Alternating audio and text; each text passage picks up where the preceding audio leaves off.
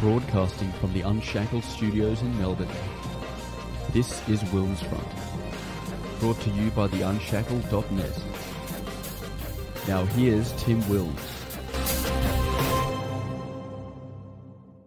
Hello, everyone, and welcome back to another Wilms Front featured interview show. Back on Sunday, it is the 7th of May 2023. We are broadcasting on the Unshackled YouTube channel, the Tim Wilms D Live channel, and the Wilms Front Odysee channel. Entropy is live where you can send through a direct question or super chat uh, to myself or my guest for tonight to support the Unshackled Productions. It is 8:30 p.m. here in Melbourne, Victoria, but tonight we are heading north of the Murray as the 58th New South Wales Parliament will be opening on Tuesday and swearing members of both houses elected at the March 25 election. In the lower house, the Legislative Assembly, new Labor Premier Chris Minns govern is in minority. He, in the end, won only 45 of the 93 seats in the Legislative Council, where 21 members have been elected out of the 42 uh, for eight year terms. No, no single party ever wins a majority as members are elected via statewide proportional representation. One of those newly elected in the Legislative Council is my guest tonight, the On John Ruddick, MLC, representing the Liberal Democrats. Welcome back to Wilmsfront and congratulations on your election. Good evening, Tim. Very good to see you again. Thanks for having me.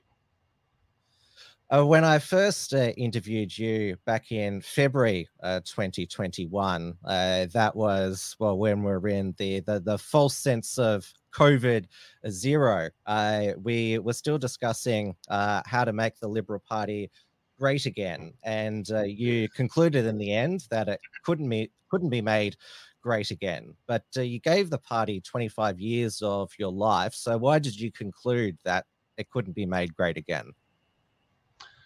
Okay, well, look, I'm happy to walk you through that, but I'll just quickly say about that book. Uh, despite its name, which was sort of tried designed to grab attention, it's really a, um, a blueprint for how any mass political organisation uh, should be structured. So while the yes, I have given hope, hope, hope on the Liberal Party, I'm hoping that I mean the Labor Party could introduce any any major party could could introduce the reforms that I've suggested. Anyway, well, look, so look, I joined the Liberal Party the two days after John Hewson's fight back package lost in 1993. I was what was then known as an economic rationalist. I believed in the fight back package. It was about uh, spurring entrepreneurialism, about reducing the size of the government. And I was heavily involved in the Liberals and the Young Liberals in particular in the 1990s. And then, uh, you know, I sort of um, between between the year 2000 and 2011, I didn't attend, did not attend one Liberal Party meeting. So that was 11 years. I would go to social events, but I was, uh, you know, more than ina- more than an inactive member. I thought at that time, uh, we had John Howard as the prime minister, and I thought that the sort of the the right wing, the conservative, whatever you want to call them, uh, were dominating the New South Wales Liberal Party at that time. And I thought, okay, well, that's a good thing. Uh, but now what has happened is uh, that uh, the conservatives, it was really the conservative, so-called conservative faction, which I was so disappointed with in the term of the, particularly the Morrison government, but also the, the, the Turnbull government. And that is that they had really sort of betrayed their founding principles. Now, this came to a head in mid July 2021 when the country was going into its uh, an extended lockdown and I was, you know, immediately upset when COVID first came along. I was immediately, uh, you know, thinking this is a catastrophe. Uh, we are massively overreacting to COVID. And, you know, so then it was the Liberal state and federal governments which were locking us down, or in New South Wales at least. And um, I thought, you know, well, look, this is this is absolutely outrageous from a Liberal government, this COVID authoritarianism.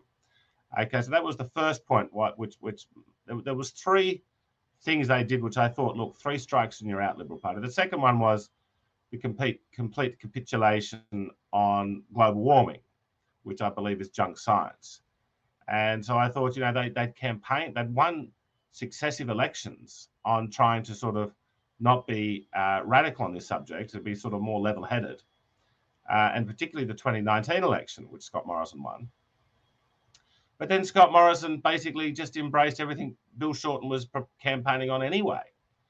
Okay, now then the uh, then the third, and I think we're all, know, I think the crunch is coming on on the the energy market. Now then, of course, the the state and federal governments, including Liberal governments, got us into enormous public debt at a state and federal level. Uh, now the Howard government was not perfect, but they John Howard, after you know 12 years in power, did leave a, a, a Commonwealth debt of 20 billion dollars. Now 20 billion dollars is nothing you know, in a in a, in a, a country's uh, economy as big as Australia. So it was basically zero. And now we're, you know, now look, it is coming down now, which is good. But I mean, it did hit a trillion dollars under ScoMo, still an enormous amount of debt. And it actually went up under Abbott, Turnbull, and Morrison. And then it sort of doubled, almost doubled with uh, COVID. So I was thinking, look, we need an alternative. Now, I had uh, heard of the Liberal Democrats. I'd usually voted for the Liberal Democrats, but I truly thought the best way to bring about sort of economic, uh, you know, uh, sane policies was through the Liberal Party. Uh, but no, I, I, saw David Limbrick, um, the Victorian MLC, on uh, the Outsiders program on Sky once, and I, I rang up the Liberal Democrats five minutes later. I said, "Okay, look, uh, you know, I want to get in on this. I, I, I think you guys are the best political party in Australia, and I want to invest my political energy into the Liberal Democrats." Even though throughout your time as a Liberal Party reform advocate. You're you're often seen on the side of conservatives such as uh, Tony Abbott and the, the late Jim Molan, uh, but you've always had quite libertarian views. I remember this is years back a, a, a Sky News discussion about drug decriminalization or legalization, and you were in favor, and James Morrow, one of the outsiders, was was wanting to, to basically keep on the the the, the drug war Yes, now I remember that interview. I'm, I'm pleased you remember it, Tim. Now, look, I think I've always been libertarian. I read Atlas Shrugged very carefully and very slowly. It's a big book. It took me a long time, and I yeah, same here. This is Ayn Rand's um, magnum opus, and I was, uh, you know, I was absolutely enthralled by it, and I thought she was, I thought she was brilliant, and so I was very much always on the yes, I what you're right. Factionally, I was associated with the right wing, and look, right wing conservatives and libertarians do have a lot of overlap. Uh, there are differences, um, you know, particularly about how much reach the should the government should have in terms of you know whether people want to smoke cannabis, and uh, and I think the big difference between the conserv the say the Liberal Party and the Liberal Democrats, between a Conservative Party and a Libertarian Party, I think uh, something that is of uh, you know, high importance and which we starkly differ is on war. Now, the Liberal Party basically never hesitates to sign up for a war. Okay, and that's just part of their tradition, and they and they lionize people who've uh, gone to war. Now, the Liberal Democrats believe that a lot of people who've gone to war are individually heroes, uh, but in often victims. And we think that most wars in history could have and should have been prevented. And uh, you know, we so uh, you know we, we, look at someone like Ronald Reagan, uh, you know, uh, and and Donald Trump, the two presidents that we were told before they came into office would start world wars, but in fact they wanted to sort of uh, you know, negotiate and, and sit down and talk to their to their enemies and sort of say, look, you know, how can we sort of avoid a conflict here? Uh, this is the right thing to do. And you know, I, I am quite alarmed about the never ending military buildup in the Asia Pacific. And now I don't claim to have the answers there. I'm very skeptical of the uh, of NATO's intentions with the, uh, the, the Ukraine war. I think the people in the Liberal Party just automatically think, look, if there's a war on, we're going to fight it. Okay, and I think that that is wrong. It's it's certainly more a division in the the United States, the libertarian, because uh, the U.S. is the the world's greatest military superpower, though China is is catching up. So it's it's much more much more present the divide on war between conservatives and and libertarians. But uh, you're absolutely right. Though in Australia, it's on foreign policy and national defence. It's uh, most of the time been the the uni party. Yes, yes, and now we've got you know Anthony Albanese has probably marched in every anti-war protest there was, but now he's like you know it's like Barack Obama was anti-war, and they get into the top job, even the lefties, Julia Gillard, you know they they they they sign up for for all this and, and I'm starting to think the country that's got the best government in the world, Tim, is actually Switzerland. Um, Switzerland, you know, is is is not a libertarian utopia, but it is definitely the most libertarian country on earth, and most most pertinently uh, around war. Now they don't do war, and so people just leave them alone.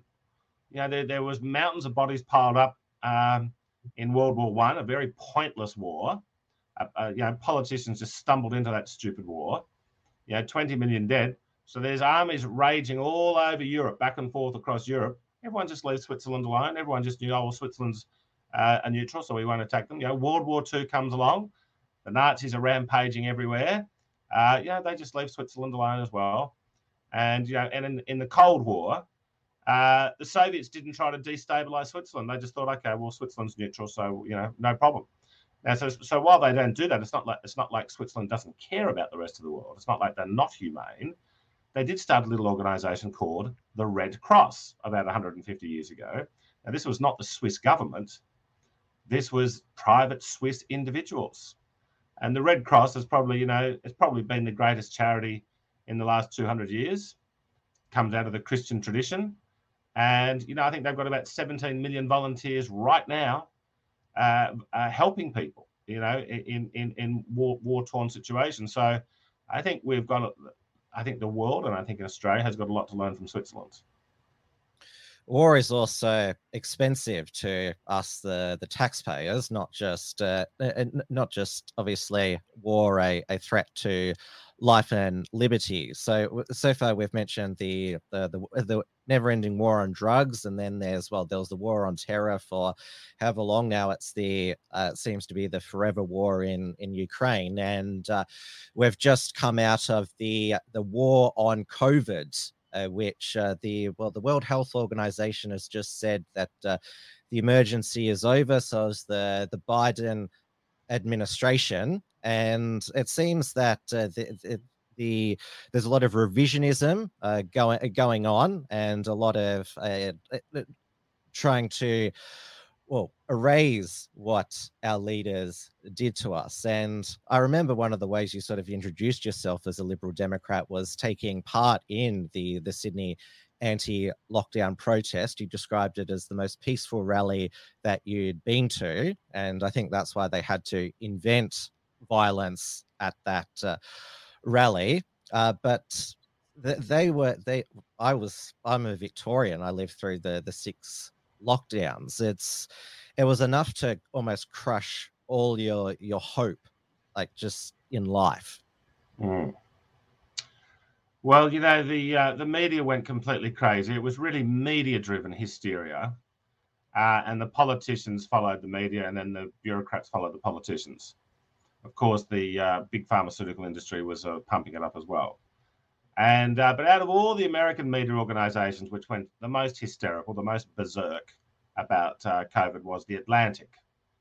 And the Atlantic had an article a few months ago saying, "Oh, you know, look, we need a COVID amnesty." You know, we all, we, yes, mistakes were made, but we were doing our best and we had limited information. Okay. Uh, well, I say, no, no, no, no. We don't want a COVID amnesty. We want a COVID justice. Now, that is important uh, for two reasons in particular. Uh, the first is, is that while we may just want to sweep it under the carpet, we can't because we've got massive government debt that's going to bog down this country for another decade or two. So we can't just if we could, if we could sweep the the big debt under the carpet and just and and it disappeared, well, maybe we could think about an amnesty. But more importantly, uh, the worst part of COVID, worse than the deaths, and you know, we know it was a bad flu. Again, these things happen uh, randomly from time to time.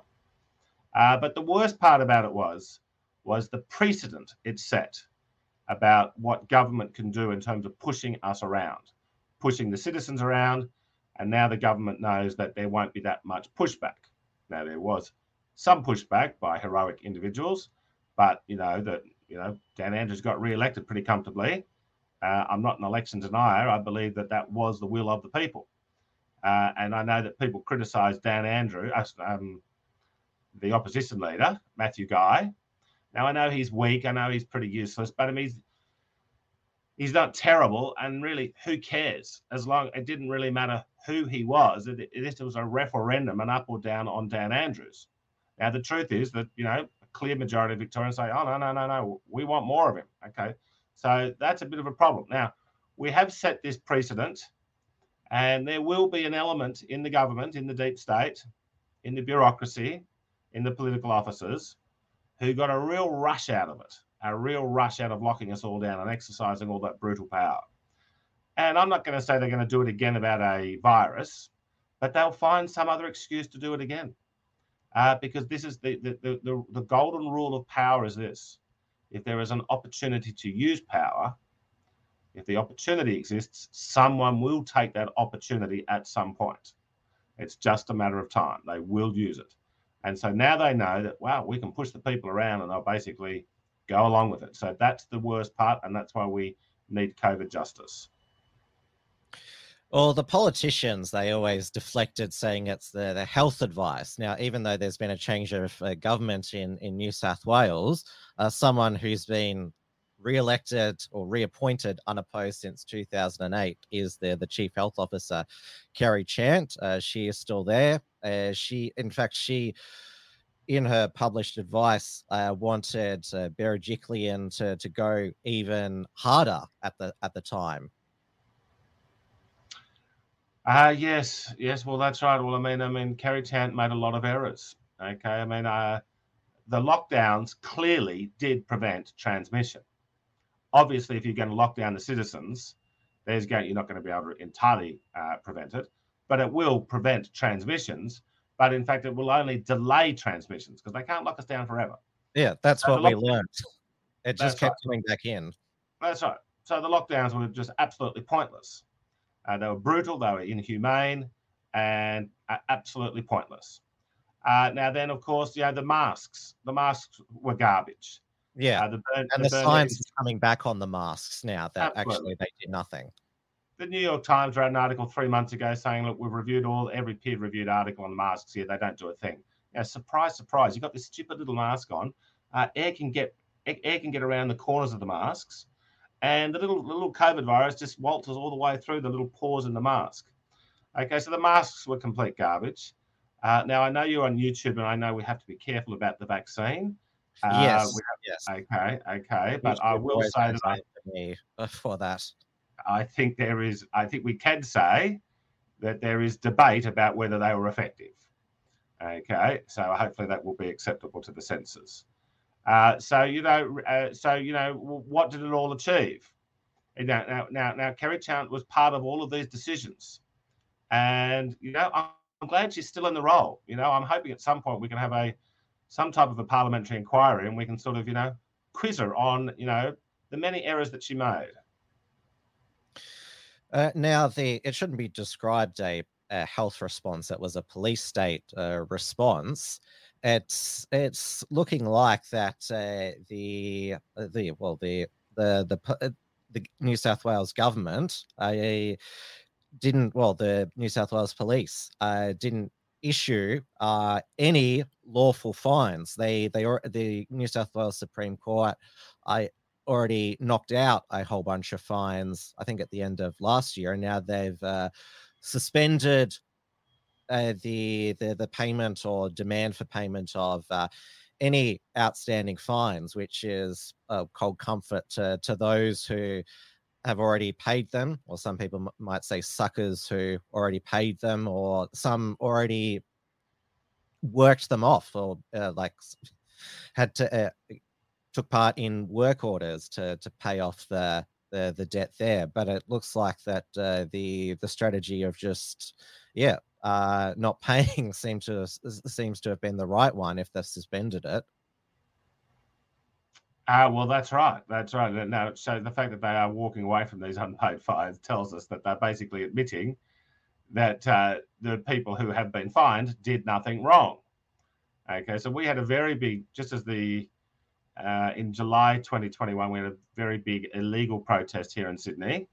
This was when we were sort of a couple of weeks into a big, long, extended lockdown, and it was an enormous amount of fun that that demonstration, and there was tens of thousands of people there, and you know the uh, the, the all the geniuses in the media and the political class were absolutely convinced that there would be, that, that that that event would be a COVID super spreader. And then what happened was they, you know, they have their daily, you know, their daily um, press briefing, uh, and know the journalists are just asking Kerry Chant and Gladys Berejiklian, how many people got COVID today who attended the rally? How many? How many? How many is it related to? On the first day, they say, oh well, we haven't got any evidence yet, but we're sure it was a super spreader. We're sure it's a super spreader. Went on for about three weeks. Every day they said, how many people at the rally uh, have now been diagnosed? You know, they were getting a thousand people, two thousand people a day with COVID across Sydney, New South Wales. But then they would say, well, how many people at the event got it? And they kept having to say, oh, well, well, nobody yet, nobody yet. This is after three weeks, okay? And people like me are just laughing at them because we knew COVID didn't spread outside. And how did we do, knew that? Is it because we've all got PhDs in, uh, you know, the study of viruses? No, it's, it's simply because we could read the English language. I read in the New York Times early July, the New York Times, that left-wing cooker magazine, right-wing cooker magazine, not, uh, it came out and it said, wow, this is a surprise. This is in early July 2020. New York Times said, no one's caught COVID outside in the whole world. People are catching it inside. So all these instructions to go and, um, you know, stay at home, you know, not go for a walk in the park, not go to the beach, they were the best things you could have possibly done, of course. In uh, July 21, Channel 9 News, six o'clock Channel 9 News, they had this report. They said, oh, this is interesting. New South Wales Health today confirmed no one's caught COVID in an outdoors environment. And that got a bit of that, that uh, got got a bit of interest on Twitter. Then the next day, same Channel 9 News, they came out and they said, gee, well, this is this data holds for the whole of Australia. No one's catching COVID outside. Okay, even though they, they, would force us to go and live inside. Okay, so um, you know they uh, they uh, you know they got everything wrong. They didn't get anything right about COVID. You know, now I, I truly believe that the whole thing. I don't believe it was pre-organized. Okay, now a lot of people on my Twitter feed say you know it was a pandemic. Now I don't think that's the case. I don't entirely rule it out, but I give it a ten percent chance, I suppose. Uh, that's because it's too difficult to organize something this big. Okay, it's too difficult. It's got to have come from an environment where it was going to, you know, all the ingredients for the bushfire were there. Now, I think what it was is this was three years into the presidency of Donald Trump. The left had just gone bananas about Trump. They had lost their mind about Trump. Okay, every three days there's a new mega scandal. Even though I thought Trump was a very good president, and uh, so they they lost their mind. They tried to impeach him over nothing, over Joe Biden being exposed as a crook in Ukraine and his son. And then they, uh, you know, they early February, first week of February 2020, uh, the impeachment fails. Always going to do. They're all brokenhearted. They're desperate to remove Trump. They're in the middle of the Democratic primary, and you know they've got Bernie the communist. They've got uh, you know. Uh, they've got Pocahontas and they've got Joe Biden, you know, geriatric Joe. And so they're in this panic. And the betting markets at this point are saying Trump was clearly the odds on favourite to get re elected. Uh, and then what happens? A bad flu pops along. Okay. And then they just thought, yeah, and at first, Trump was calling it the China virus. So the Democrats at first, Nancy Pelosi and Chuck Schumer, were saying, oh, you know, Trump's being a racist, you know, you know blah, blah, blah. Uh, but then they quickly worked out, they thought, look, there's political gold here. If we can make virus 20 times bigger than it really is, that's all correct. You create the hysteria about it. And it threw Trump off balance. And the whole world went crazy like we've never seen, you know, at least since World War II. The whole world went completely bonkers, driven by the people that hated Trump. Just an amazing coincidence that the more you hated Trump, the more you cheered on COVID hysteria. And, you know, Trump wasn't immune to the hysteria. And so, you know, he sort of, you know, I think, you know, it was very hard for anybody to resist it. And uh, yeah, a few a few wise people did. Um, and so you know, then then of course, what that delivered was the hysteria in the end delivered the big knockout blow, which was the mail out ballots. Okay, so as you know, Tim, 70% of Americans or 30% of American voters don't vote in an election. You know, that's an optional vote. They don't want to vote. Good on them. Uh, but you know, then they everybody gets posted a ballot paper, and I believe uh, Dinesh D'Souza's account, 2,000 mules. I think it's very accurate. I think that there was a uh, massive also campaign. Have to be careful about talking about uh, the okay. 2020 election result on YouTube as well. Okay, thanks for pointing. It did cross my mind. I might be so. Thank you. Okay, well, let's move on. I don't want to get your show in any trouble, Tim.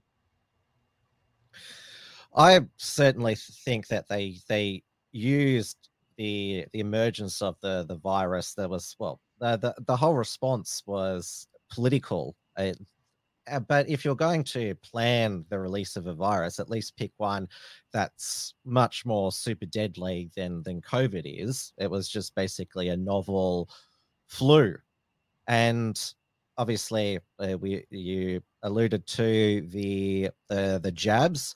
Uh, there's it was a it was mentioned, I think, mainly by Ben Fordham on 2GB before the election that the New South Wales government still had vaccine mandates. And Dom Perrottet, he constantly just said, like, oh, I, I want to get rid of them all, but there's nothing really I can do to direct these these bureaucrats. I mean, he he was the premier.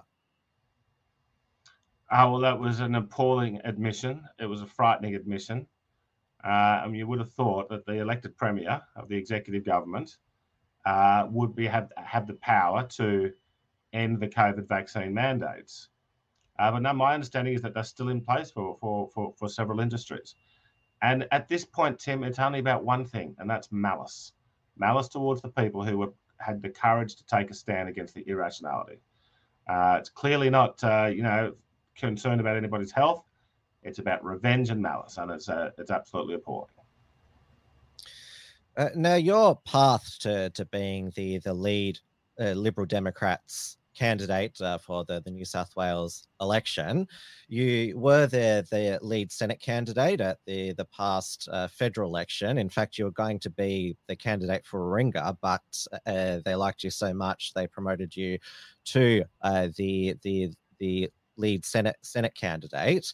Uh, so you were endorsed uh, at the the beginning of, of 2023 as the the lead Liberal Democrat Senate upper house candidate for uh, for New South Wales, uh, but uh, then there was uh, uh, then there was the state executive decided that for some reason you weren't libertarian enough, and then there was a there, then there was a membership rise up at a special general meeting, and you were you were re-endorsed a second time. Yes, well, Tim, I'm always impressed with your knowledge, but you did make make an error there. They didn't disendorse me because I was too libertarian. Uh, they disendorsed me because they wanted to run a vague campaign. So what happened was we had the Senate election in May 2020, 2022. And not only, I mean, the, the biggest news out of that federal election was that Labor had won, obviously. Second biggest story was the success of the Teals, which just campaigned on vague centrism, dressing up their left wing agenda. But that's, you know, and it was impressive what they did. You know, took six six seats out of the heart of the Liberal Party's heartland. You know, so politically, you know, impressive. Now then, only a couple of months after that, we had a democratic vote of the membership to decide who would be the, our upper house candidate for this recent state election. The party always knew we were in with a reasonably good shot. So whoever our candidate was uh, had a you know 50-50 chance of winning. That's that was sort of the consensus view. And we had that view because David Leyonhjelm four years ago came very, very close to winning. Uh, okay, so so that's why we thought, yeah, okay, and we thought that the parties probably got a little bit more public awareness after the Senate campaign. So we thought we were in with a good shot. Okay, so then so we had the campaign in September last year. Now, early September. Now I was actually hoping to get our party's founder, John Dr. John Humphreys, to be our candidate or Ross Cameron. I was hoping that he might be our candidate. But when we couldn't persuade them to run, I said to myself, look, I will run, if I can sort of campaign on a bold libertarian agenda. So I stood before the members and I said, look, uh, you know, I'm not, I'm not, this is not something that I'm lusting for. Uh, I'm happy to to be the candidate, but I really want to want you to know that I want to run, run on a, a more purist libertarian vision. And the party membership said, you know, by about almost 70% said, yes, well, we want you to be our candidate on that agenda. Now, then we had the, uh, there's a seven member state executive.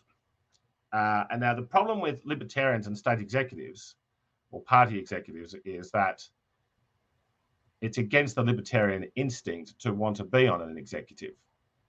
Okay, so unfortunately, we have a lack of people who want to be on it. We had this seven members on the executive, of which now I believe they had you know good intentions. They believed that they were doing the right thing by the party, but they were we we were at loggerheads almost immediately because they thought, no, no, no, John, we need to be we need to co- copy the success of the Teals. We need to talk about vague terms. They wanted us to campaign on things like uh, prosperity, community, you know, and fairness. They, they wanted them to be our three slogans. And I thought, well, look, this is the exact opposite. I said the Teals are campaigning for to win 51% of the lower house seat. We're hoping to get, you know, three or four percent. Uh, and to to reach the three or four percent, we need a purist message. So the campaign was really um, at an impasse uh, that went on for several months. And on Boxing Day, the state executive made a, a, a, a poor mistake, a, a, bad strategic mistake in disendorsing me um, uh, on a four to three vote. And they only put my disendorsement on the agenda on Boxing Day one minute before the meeting began. So I think they had thought, well, we'll disendorse him. And since it's the, you know, you know how quiet Christmas is, between Christmas and New Year, Australia is very, you know, basically shut down. They thought, you know, well, we'll get away with it well, while the Libertarians can be criticised for being unwilling to be on a state executive, when there is a tyrannical uh, tyranny that needs to be overthrown, uh, they did rise up, you know, really quickly. And I thought it would take them about a week to.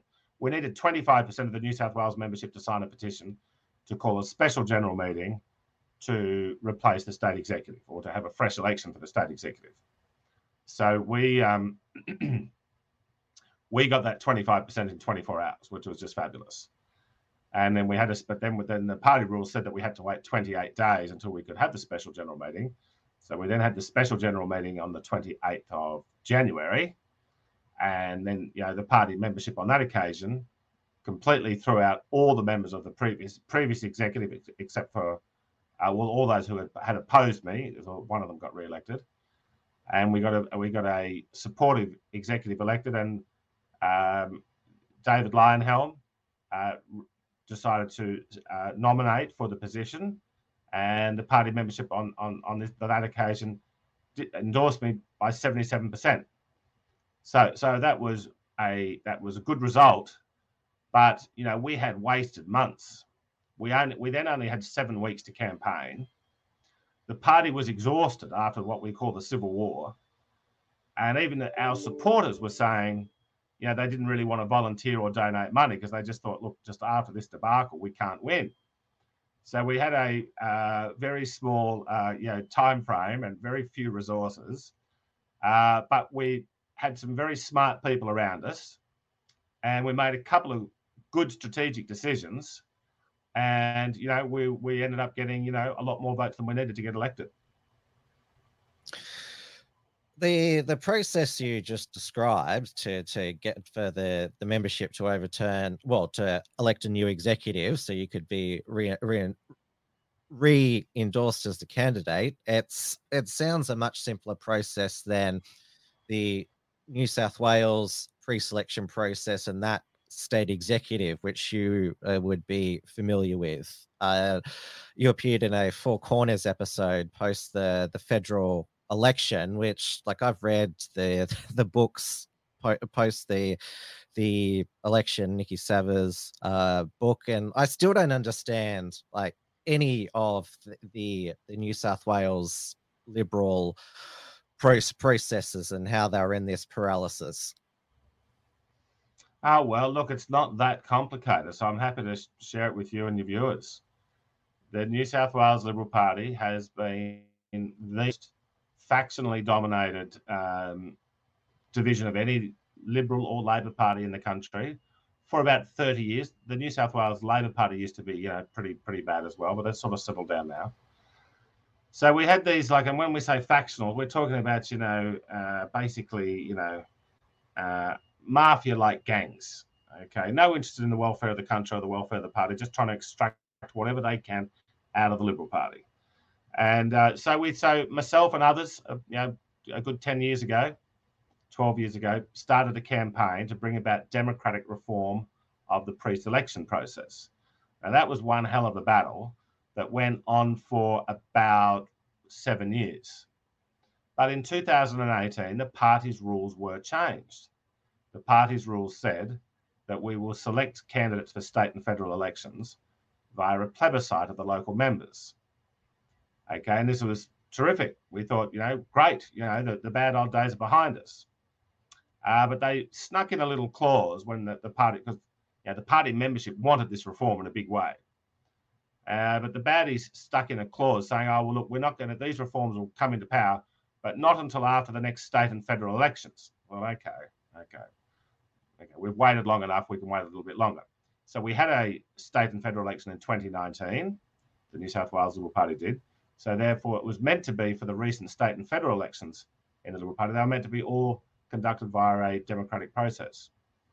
Uh, but you know, Scott Morrison just couldn't help himself. He wanted his mates in Parliament, and he insisted on captain's calls. And that's when the that was big, big news. Okay. It was like it's not often factional stuff makes the six o'clock commercial news. It did for two months. Now, most, and it was big on the Sydney Morning Herald, okay, was making news all around the country. You know, ScoMo in a factional war, and it went to the High Court. There was legal battle after legal battle. Now, what, um, uh, up and prior to then, ScoMo's polling was even with Albo. It had been. His polling had been quite high during the quote unquote pandemic. But you know, four months out from the election, the polling, the news poll, you know, Albo might have had like a 51 52 lead, but ScoMo was very competitive, being an incumbent at 49 48.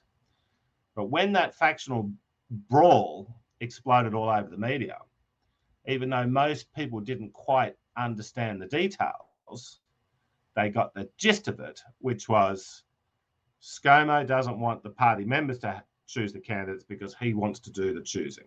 And they just thought, people out there in marginal seat Australia just thought, that stinks, ScoMo. And that's when it was during that period that ScoMo's polling fell off a cliff. And so, so, and that, you know, now I'm not saying ScoMo would have won had that not happened. And it could be a coincidence, but I think it did hurt him. And I think it also helped the Teals. A lot of people in Liberal seats thought, I really can't vote for ScoMo. And I think that that was a factor. Now, then you would think with the state elect, with that being an absolute disaster for the party in so many ways, we then have the state elect, oh, the Liberal Party, not, not, not my party, the Liberal Democrats, but the Liberal Party then had a state election coming up. Dom Perrottet, who had been in the early days of the plebiscite push, very keen supporter. And he, he addressed the state council of the New South Wales Liberal Party and he said, we're definitely having democratic pre-selections in the lead up to the state election. And then, you know, once again, once again, you know, they get closer and closer. They just tried to wear down the clock.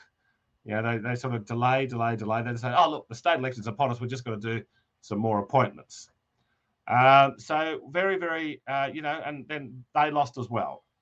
Okay, so this is why I think, you know, that the Liberal Party is finished. Okay, uh, they they have had because of the lack of democratic pre-selections. It's like uh, I mean, look, it's been a very successful political party.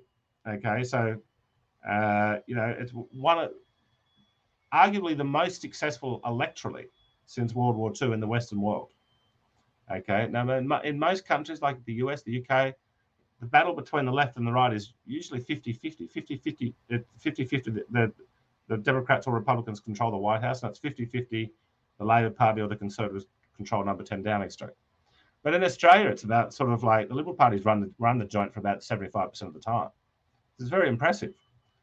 Okay, and uh, but um, I think all that success has just sort of made it, it's hollowed it out. I sort of think of the Liberal Party as this grand old mansion. Looks good on the outside, uh, but the foundations have been eaten away by termites.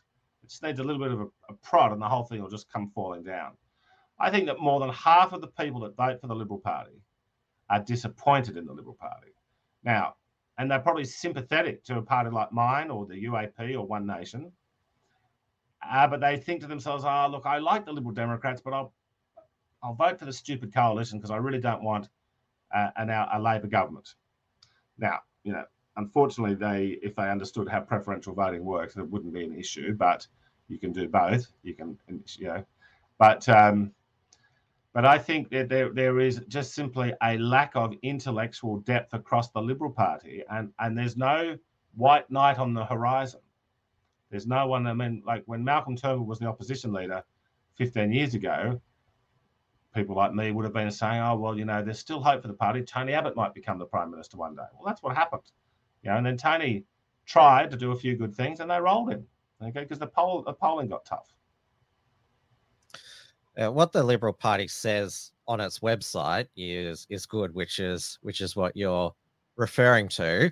Uh, but as as uh, you're describing the the decline in uh, uh, uh the Liberal Part Liberal Party is now in the uh, uh, getting in the the low 30s, which is is unthinkable. Which is is why you've joined the Liberal Democrats. So, did your your longtime friend Ross Cameron, who's the the new New South Wales state president. so there's a lot who are making the switch.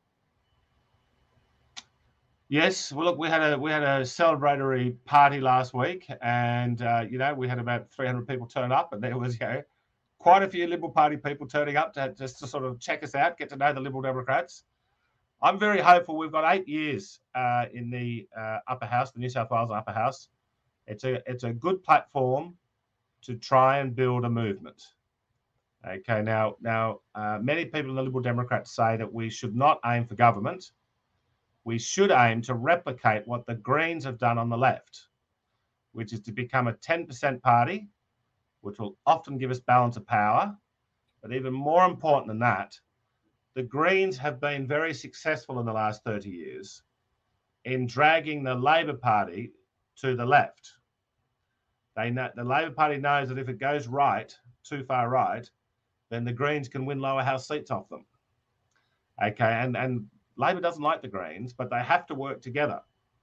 Okay, now we would like to, uh, well, many people in my party, the Liberal Democrats, think we should aim to be a 10% purist party, criticize the coalition for when they go cowardly, like they usually are at the moment, and yeah, and and get and get a few senators in, get a few members of uh, upper houses in around the place, and try and become a purist party. Now, other people say that we should, we, any political party should always be aiming for government.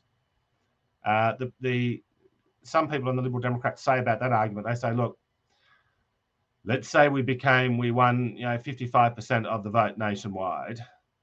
They say well then all that automatically happens is spivs and opportunists get magnetized they get drawn like a moth to the flame to that success and the spivs and the opportunists come in who don't have policy conviction and they'll just sort of make it another liberal party now they may well be right about that. I agree that it's that it's best to be uh, a purist party if if that's the the strategy to uh, have the the influence uh, to to replicate the the influence that the Greens have had on on Labor governments, which is why the the Freedom Manifesto, uh, which uh, you did you did campaign on, I is is so important. I mean, it's it, it's all there. Uh, freedom from COVID alarmism. We've already spoken about that. Recall elections, which is would that have to be in the Australian Constitution? I know it's it's a thing in the the United States where you can recall uh, the governor or a district attorney or a police chief or everything. Look, recall elections are. Uh, I think they've got them in Switzerland as well. Recall elections is is just a, a, more advanced form of democracy. It's not complicated. It means that you know in the United States, uh, you typically need sort of something like you know five percent of an electorate to sign a petition saying that you want a new election for your member of Congress or governor or whatever it may be. Now, five percent doesn't sound like much, but the truth is it's a huge effort to get five percent of you know uh, you know, let's say it's a federal seat in, in, in, in Australia.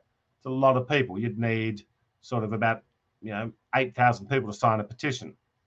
Um, now, maybe we need the threshold. We, we don't want frivolous uh, recalls, uh, but the United States doesn't really have frivolous recalls. Now, no.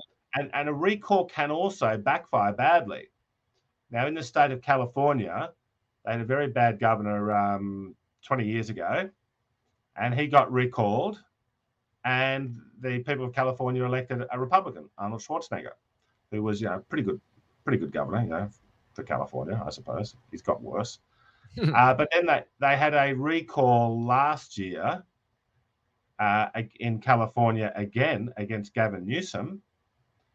And Gavin Newsom not only got re- re-elected, he got re-elected with a bigger majority. Mm. And that has now made, and that is, so the risk with a recall is strengthening a political figure that you don't like. And that's precisely what's happened with Gavin Newsom. I think there is still a reasonable chance that Joe Biden is not the candidate for president in 2024. Could be health concerns, you know, could be a whole lot of things. You know, Hunter's in trouble. Uh, and I think if Biden, I know he's officially the candidate, and he's you know, the betting markets say he's he's he's going to be the candidate, but I mean he's an old man, um, and so if he does fall over, I think that the, the Democrats will then choose Gavin Newsom to be the candidate. So that recall election backfired. Now, recall elections would not be used often, and ideally they would never be used. But having them on the books acts as a way to keep politicians in check.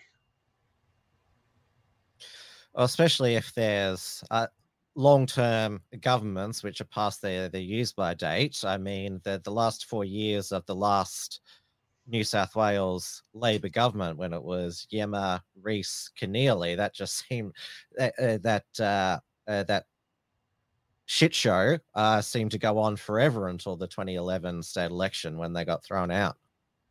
Oh well, that's a very good example, Tim.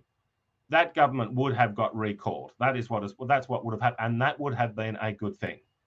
Okay, um, and and now we didn't do it uh, because uh, fixed terms, you know, locked in. Now, if we had a recall election, would we have got 5% of New South Wales to sign a petition saying they want a fresh election? We would have got 20%. Okay, would have been, and they would have lost. So that is a very good example. Now, you know, now, now there was times when um, Albanese was, uh, sorry, Morrison was not popular, and you know, uh, Rudd was not popular. I don't think they would have been recalled. We don't want to recall a government just because they're down in the polls. But you know, I mean, that previous Labor government, you know, had a lot of problems with ICAC, etc. Uh, you know, and, and, you know they got absolutely thrown out. Uh, you know, at the election. The truth is, we should have had the election about three years earlier, and we would have under a recall um, option. We'll go through the the rest of the the manifesto. So debt and deficit. Uh, so immediate ten percent gov- uh, cut in government spending. I mean, there's there's lots of, fat in the government budgets, which I don't think on well the federal budget on Tuesday will cut that uh, that much. Uh, low taxes, uh, so this is uh, the Liberal Democrats have always supported a, a flat uh, rate of uh, rate of tax and an increased uh, tax free threshold. Uh, voluntary superannuation, which is well the the, the a lot of your super goes to to pay the salaries of all the ex unionists who are on the board of industry super funds. Yes.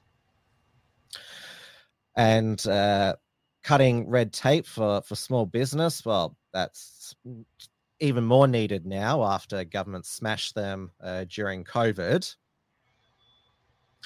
A cheap and reliable energy, uh, something we desperately need at the moment. Uh, decentralized education. Now, a lot of our audience might not have heard of the the school voucher system because school schools seem to have become a well the the the the cultural Marxists they have control of them, and so they use them to to shape the children. But in a in a school, explain why a school voucher system would end the the education culture. Well, school vouchers is a policy that I'm very excited about, and I'm hoping to you know um, uh, use the time in Parliament to sort of promote this agenda. Uh, now, very few people in Australia understand what a school voucher is, so I'll just, it's not complicated. Simply means at the beginning of every year, the parents of school aged children get a voucher from the government, which will be like a certificate. And that certificate will have a face value on it of, I'm guessing, $7,000. And then the parent then can take that certificate to any school they want to to get their child educated. So there wouldn't be any national curriculum or anything. We wouldn't really need a public a, a Department of Education bureaucracy. We would basically there'd be a little bit of bureaucracy to uh, manage the distribution of the vouchers. There wouldn't be too much more than that. Uh, now, it's based on the premise that we want to put the the spirit of private enterprise, free enterprise, into the education system. These people are going to be able to set up schools and they're going to compete for that voucher. They get that voucher, the school then gets $7,000, whatever it may be worth. Uh, now, there would be there would be a very large variety of schools under this structure. Some people would prefer to just go to the standard school that would not be too different to today, and that's fine if that's what the parents have chosen. They parents would be able to use it for homeschooling. Um, there would might be a religious school. There might be a a lot of kids are interested in business when they're younger, and they might be a school that's sort of going to steer them in a business career. It might be one focused on arts, music, sports, whatever. Okay, and and there will be uh, a small percentage. I'm reckon two percent of parents will want to send their kids to a school where they'll learn about, you know, James Cook is the worst person, you know, uh, before Adolf Hitler, and you know, uh, you know, let's talk about rainbow, you know, dream time all day, every day, and, and global warming. No problem. If the parents want to send them to that school, then that's fine. Now, we believe that 98% of parents wouldn't, but that's also fine. So, we're not actually trying to dictate what the curriculum's going to be. We're going to be putting that decision in the hands of the people that care for their kids the most, which is the parents. Parents, all humans, even even people that sort of end up going to jail, all humans have this very natural overriding love for their children. And so they're going to want to care for their children more than anything else. And now there will be wealthier people will be able to top up the voucher. They might say, well, I'd like to, you know, contribute more money to my school, and that's fine too. The value of the school voucher would be uh, one that would give uh, all kids, even kids from a, uh, a poor background, it would give them the ability to access a decent education. Now, this revolution is happening in the United States right now. Not many people in Australia know about it, but Adam Creighton in the Australian has written about it once or twice. And uh, there's a fellow called Corey DeAngelis who is worth following on Twitter. He's like the school voucher evangelist in the United States. And there are things that it is happening quickly. Uh, and the interesting thing is, Milton Friedman first uh, proposed this concept in the 1950s, the great Milton Friedman, and not one state in the US adopted it. So even during the Reagan era and the Gingrich Revolution and everything, no school adopted school vouchers. But they, they're embracing it very rapidly right now in the US. And why is that? Uh, well, that was because a little thing called COVID came along, and the parents were stuck at home and they saw what their kids had been taught, and they said, I don't like this garbage. And the school vouchers thing is happening. And I want it to happen in Australia. And uh, we'll we'll go uh, keep going down the list. Uh, free speech. Uh, there's constant legislation that is before all parliaments, uh, state and federal, restricting free speech. I know the the latest that uh, all states are passing uh, laws against displaying certain symbols and hand gestures. But what should uh, I think most uh, Uh, the the the most alarming example that we've we've seen in the the past week about how laws against free speech can be weapon, weaponized is what's happening to your new colleague in the Legislative Council, Mark Latham. So Alex Greenwich is wanting to report him to the police for using a carriage service to menace and harass, which is a federal offence. I, and New South Wales, they have a homosexual vilification law, so he's going to take him to the uh, the one of your tribunals, and then also sue for for, for, defamation as as well. Like that's just a a high profile example of, of all the anti-free speech laws that can be that are already in existence and then there's there's more that are always proposed uh, well, look, the important thing that needs to be said is, is that is that free speech is tough, okay? Because there will always be people that um, some other people want to ban them expressing their ideas, and uh, we we really to to be a truly liberal democratic society, we simply have to robustly uh, uh, defend people to say things that we disagree with. Uh, now, I remember this sort of in the 1990s, there was the Holocaust denier, uh, David Irving, who wanted to get a visa to come to Australia. And the Labor government denied him a visa. They said, no, no, his views are too repugnant. Well, I agree his views are too repugnant. Uh, but that sort of opened the door to saying, oh well look yes free speech is all good and everything and yes we've got to be you know give it a fairly wide berth but for something really extreme surely we can ban that. When you open that door it then just keeps opening and opening and opening to get to the point now where you know that we free speech genuinely seems to be under attack.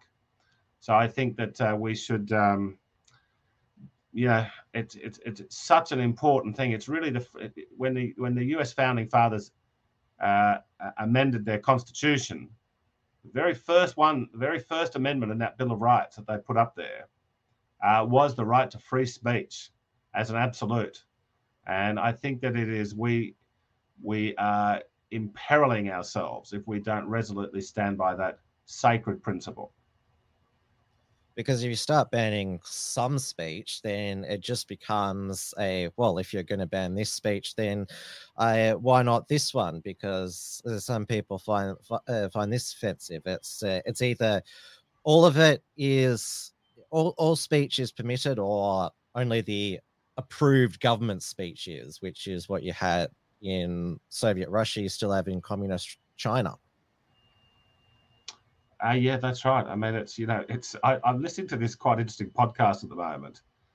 There was this group in the 1930s and 40s in this country who were a small little group of intellectuals, and half of them had had been communists in the 1920s, but then they swung violently or radically to the hard, hard right, and they ended up becoming very pro-imperial Japan and pro the Nazis and anti the British Empire. And when World War II started, I mean, it wasn't a large organization, but they were well known. It was called the Australia First um, or something, and the Australia First movement. And they, uh, yeah, they were cheering on a Japanese invasion. Okay. Uh, now, they weren't like thugs, they were sort of intellectuals, but anyway. Uh, they were pretty crazy. You know, this is while we're getting bombed by Imperial Japan. And now they ended up getting arrested, or about two dozen of them got arrested. Um, okay, yeah, interned. Okay, now um, after about a year of them being arrested, uh, there was this sort of uprising in public sympathy for them, and nobody was agreeing with them. You know, we we were starting to learn the true horrors of what the Imperial Japan Japanese had done, and opposition leader Robert Menzies said, Look, I think we need to release these people. And I think we probably need to give them some compensation because he said, Look, they were exercising their free speech. Okay. And then the Labor government agreed and they did release them, and quite a few of them got compensation. And when I was listening to this podcast about these, you know, nutters. I don't think they were dangerous, um, but uh, you know, they probably had dangerous ideas. But the interesting thing is, back then, even in the middle of a war, where we've got a country genuinely invading us, um, we the, our political uh, figures, leaders across the spectrum, were really so committed to this principle of free speech that they released them and gave them compensation. Those, know, and an apology, an apology from the government. Say, look, you didn't actually commit any crimes. We just didn't like what you were saying, and we, we now feel bad about that.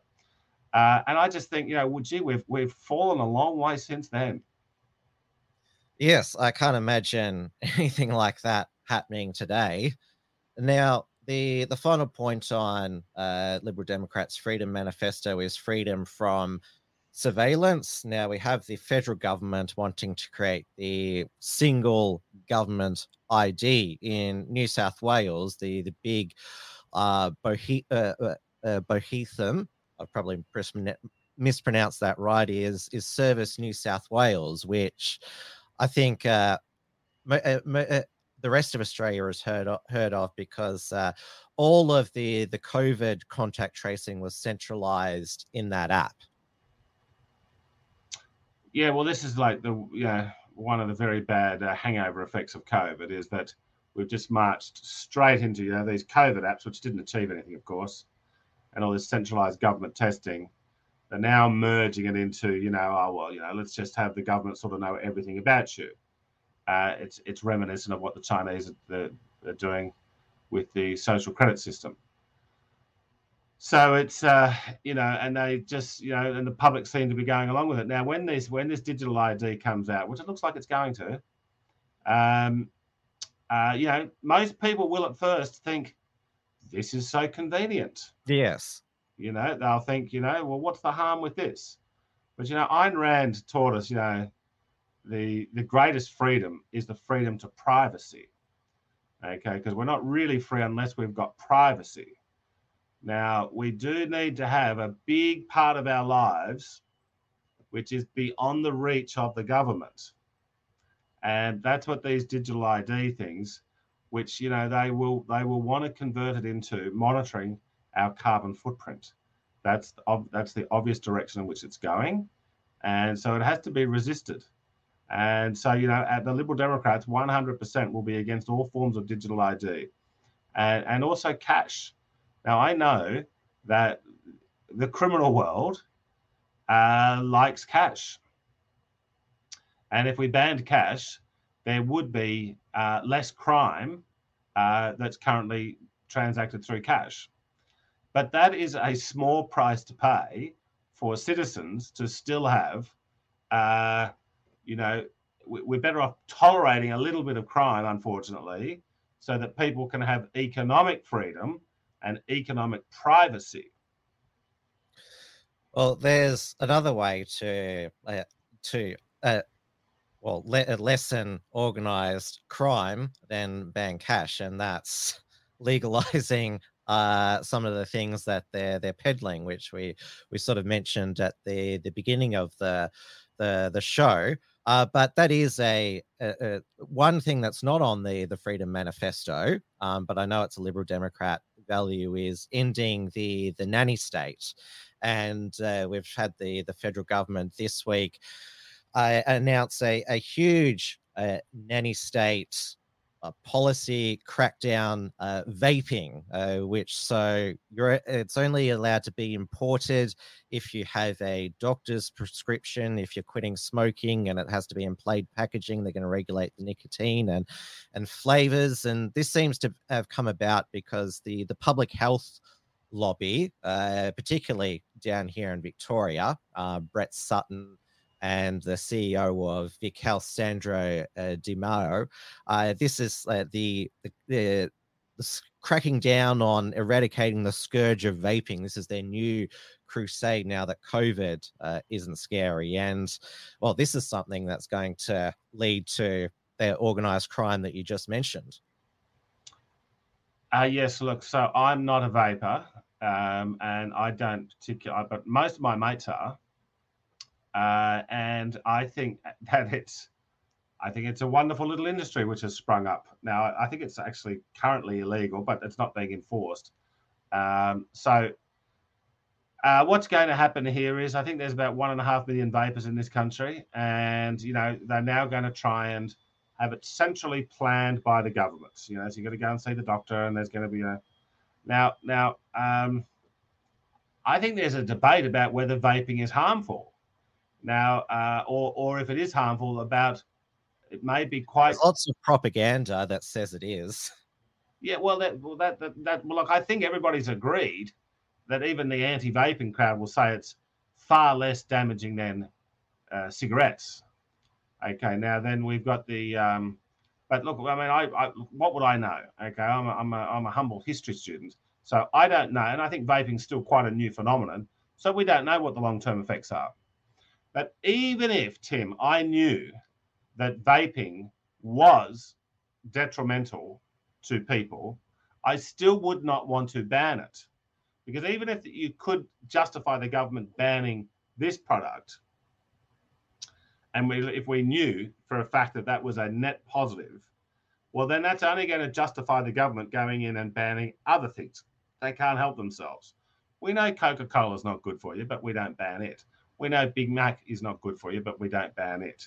Now, uh, we need, now, I am absolutely in favor of the anti vaping lobby running a public awareness campaign and saying, don't vape, it's bad for you. I'm also in favor of the pro vaping lobby running a campaign saying, vape, it's great. Okay. And I don't think that the government should be involved in this. Now, I think there we can have a battle of ideas and see what individual consumers want.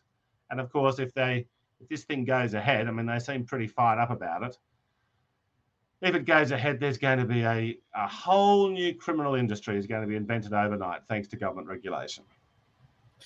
Oh, the Australian Federal Police, they they they they'll they'll be a, a winner as well. They'll get uh, to increase the increase budget, and they'll get to what is that? They always post on social media when they've burnt some illegal tobacco. Like, look how good we are. I mean, that's that's uh, that, that, that's something through excessive taxes that uh, the federal government's already created. Ah, yes, yes, that's right. Well, you know, the, one in three, uh, about a third. I heard the other day, one in third of uh, drugs that come through our airports or through our, our borders, anyway. One in a third of it gets caught, but two thirds doesn't get caught. Okay, so so that's what they're going to, you know, with the, these vapes will people are either going to manufacture them in Australia or they'll get in here somehow.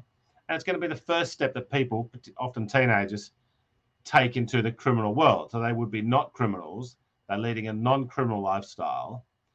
The vaping law has made them take a little step into the criminal world. That's not good for their mental outlook.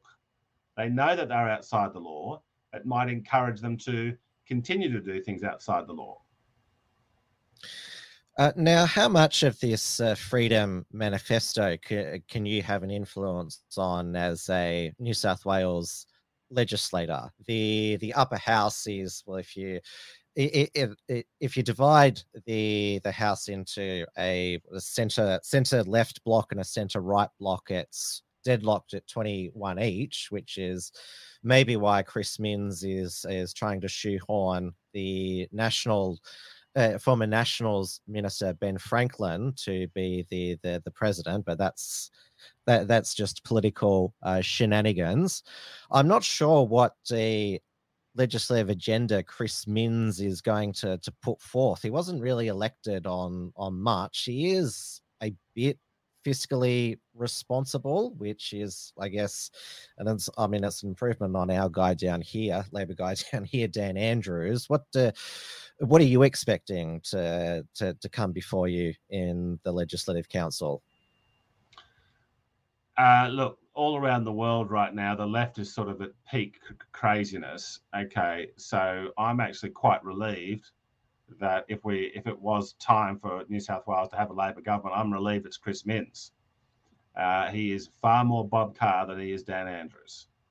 Okay, I was impressed with him during the campaign on more than one occasion when he criticised the Liberal government over its debt and over its unfunded spending.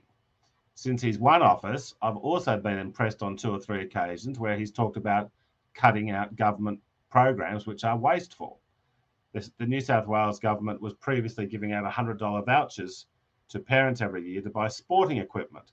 Well, sporting equipment's good, and we want parents to spend money on sporting equipment, but they can self fund it. We don't want the government coming in and doing it. And then, of course, you've got to create a big bureaucracy and all the waste associated with you know, a government program. Okay, so so look, so far, um, I'm uh, you know tentatively, you know, reasonably happy with them. Now, I suspect I'm going to vote with the Liberal Party and the National Party more than the Labor Party. Um, okay, because I mean they they're often better in opposition, the Liberal Party, than they are in government. Uh, so they'll, they'll probably stick to their principles more in opposition. I certainly hope they do. Uh, but so look, I'm hoping to you know use the use the platform to promote our agenda of a much smaller government. Uh, you know, through lower taxes, cutting spending, cutting regulation, and cutting debt, and and having a thriving private sector, which will give us a more humane world.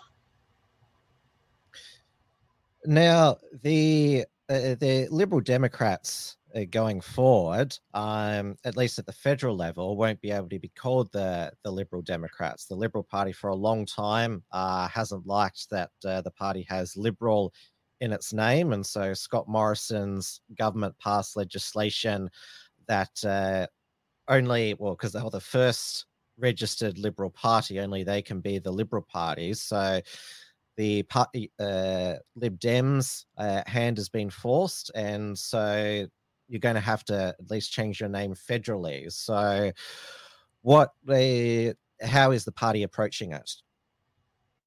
Oh, there's a meeting in Melbourne on this Saturday this week, our AGM. It's going to be hot topic for discussion.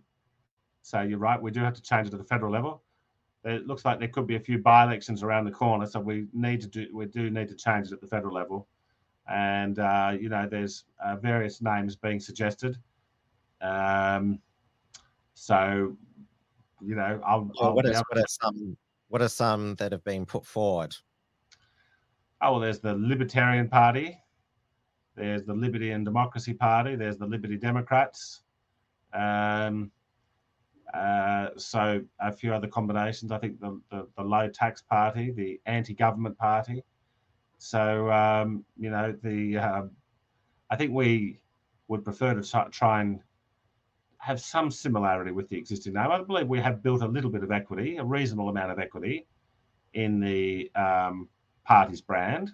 So we that's why you know we want to want to keep something in it that sounds sounds a little bit like the Liberal Democrats where you could still be well the party's website is ldp.org so if it could be the same acronym or if you could keep the same abbreviation lib dems like you could keep it with say liberty and democracy or liberty democrats. Correct. That is right. Yes yes Oh, thank you, John, so much uh, for joining me uh, tonight. Uh, you've you, have got a, a, busy week uh, ahead of you uh, with uh, the, the, the swearing in, and is there a bit of I don't know if the New South Wales Parliament has much pomp and, and ceremony with with its with its opening. It's probably not as glamorous as the the King's coronation we we we just we just saw. Um, but looking forward to, to seeing you in action on the floor and uh, in the uh, committee as well. Uh, all the best uh, with your political career. Terrific, Tim. Thank you very much for the opportunity. Take care. All right, everybody, that's the show for tonight. Now, I'll be back tomorrow night with Tim's News Explosion, 8.30 p.m. Melbourne time on YouTube, D Live, and Odysee. There's a lot to get through.